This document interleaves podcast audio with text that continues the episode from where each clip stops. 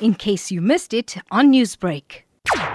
A while ago, because of all these issues, the two tow trucks have been having the guys separated, and amongst the tow truck guys themselves, they've created areas and they've come to a gentleman's agreement, is what we call it. Like, you work in this side, I work in this side. You know it's fair, so we won't be crossing each other's paths. There'll be enough business for all of us, and everyone will get a chance to get a piece of the pie.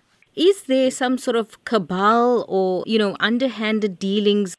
Okay, most tow truck bosses do have other businesses, whether it be taxis or B&Bs or pubs or whatever it may be. There are a few guys who are involved in the drug business, but um, these recent shootings are not drug related. This is the second shooting that happened in the space of a week. So, do you think that it's over a turf war? It's basically a turf war, you see. There is a bigger company that has come in and it's kind of taken over. So there are a lot of small guys who are now feeling very intimidated by that. So the only way to get these guys out is to obviously shoot them and get them off the road. Do you know if some of the tow truck drivers are getting additional protection from police or will they go to police to get protection like this because their lives are on the line now?